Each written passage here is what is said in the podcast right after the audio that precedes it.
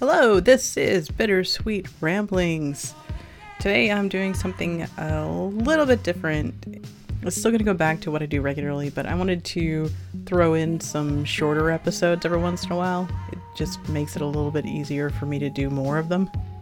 So these will be a brief and completely accurate summary of a film, a book, or, you know, some other media and it's going to include suggestions on who you should or should not recommend this material to, regardless of if you watch them or not, because I'm just here to help. So, today's episode is Under the Silver Lake. It's a new movie that got released to Amazon Prime. It's really good sign if there's like no marketing and they just sort of throw it to VOD almost instantly. So that kind of gives you an idea of what this movie's about.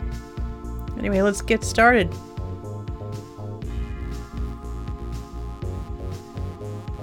Do you want to watch a teenage boy's fever dream come to cinematic life? and Under the Silver Lake is the movie for you. It seems to have been dreamt up after drinking seven energy drinks, watching Eyes Wide Shut and a few movies by the Coen brothers, and then playing a bunch of really bad noir based video games like all night. That's that is my concept of how this movie was dreamt up. Does this movie have a mysterious disappearance leading to an inane conspiracy? Check.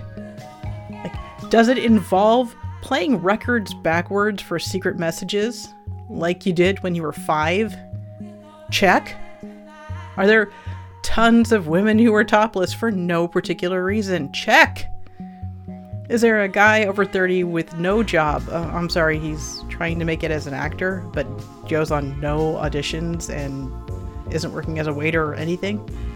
Who consistently, throughout the movie, talks to his mom on the phone and lies about having a job. He's getting kicked out of his apartment and his car was repossessed. But he somehow still has money to keep paying for call girls? Check.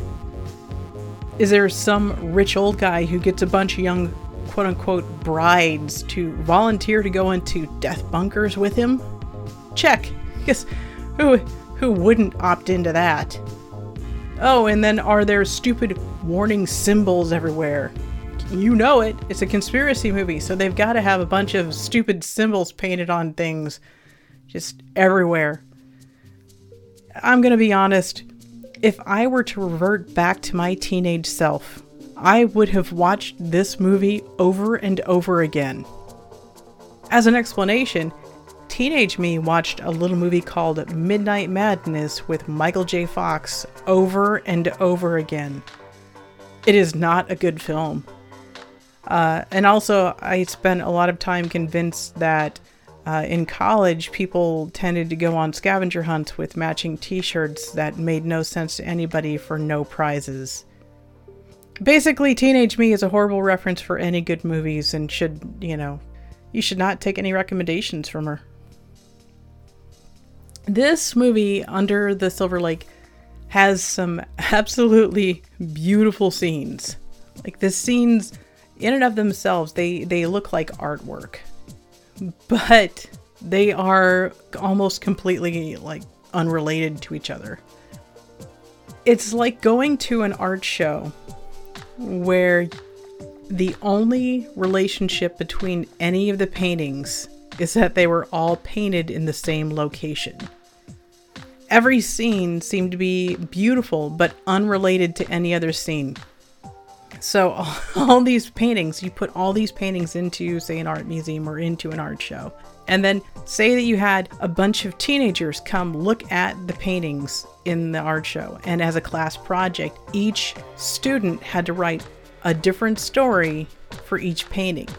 And then, as part of the project, they tried to string together all of these stories into one storyline this seems to be the type of movie where those kids would get done with that high school project and you know go around high-fiving each other about the fact that they thought they were geniuses you know while the, the teacher took a bathroom break to go drink from a flask in the bathroom so now thanks to that thorough and well thought out movie description let's start with who you should not recommend this movie to. Uh, don't recommend it to your parents. Not not unless you want to uh, start talking about that time that you were or unemployed, or if you are unemployed, or just trying to make ends meet and trying to get a new start. That's that's not happy fun. That's not a joy to remember, and they will want to talk about it. Also, the lead character spends an inordinate amount of time in this movie jerking off, so that could be very uncomfortable to watch while sitting next to mom.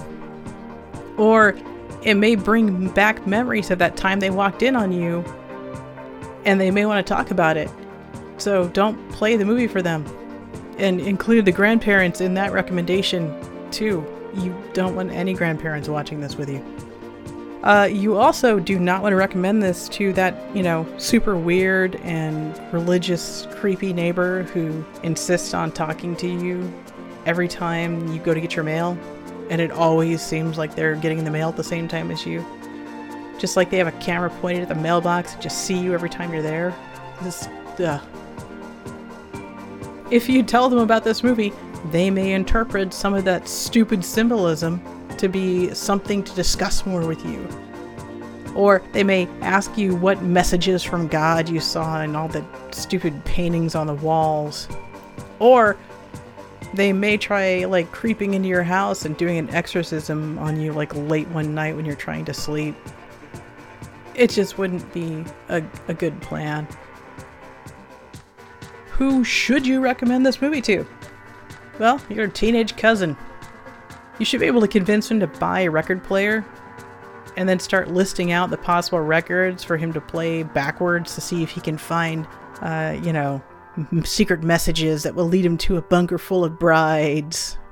Like any anytime he says there's nothing there, just tell him he's not listening close enough. that should that should keep him busy for a bit. You should also recommend this to that, you know, super pretentious, you know, cinema avant-garde friend or coworker that you have, the one who's prone to lecturing everyone on the deeper meaning of a movie. Just highly recommend this movie and, you know, let them know that you caught the the coded meaning in the film. But you're not going to tell them what it was because you don't want to ruin it for them. Yeah, spoiler, there's no coded meaning but they will never admit that they didn't get it. And then you can just, every time they start talking too much, just name drop the movie and then, you know, give them a knowing nod to just screw them. And of course, you know, you should probably also recommend this movie to your ex. Tell them it's something that you thought they would like. And then, and then if or when they tell you it's stupid, you can say, that's why you recommended it, because it's stupid and childish, like they are. And so is their stupid haircut. And and no, you're not the bitter one. They're the bitter one. And and yes, I give excellent relationship advice, which should be appreciated by my friends and family a little bit more. Anyway, that's it for now. Thank you and have a good one. I just had one quick postscript to add and that is if anyone recommends under the Silver Lake to me, implying that I am the pretentious cinema snob that they know, I, I'm I'm gonna be very disappointed.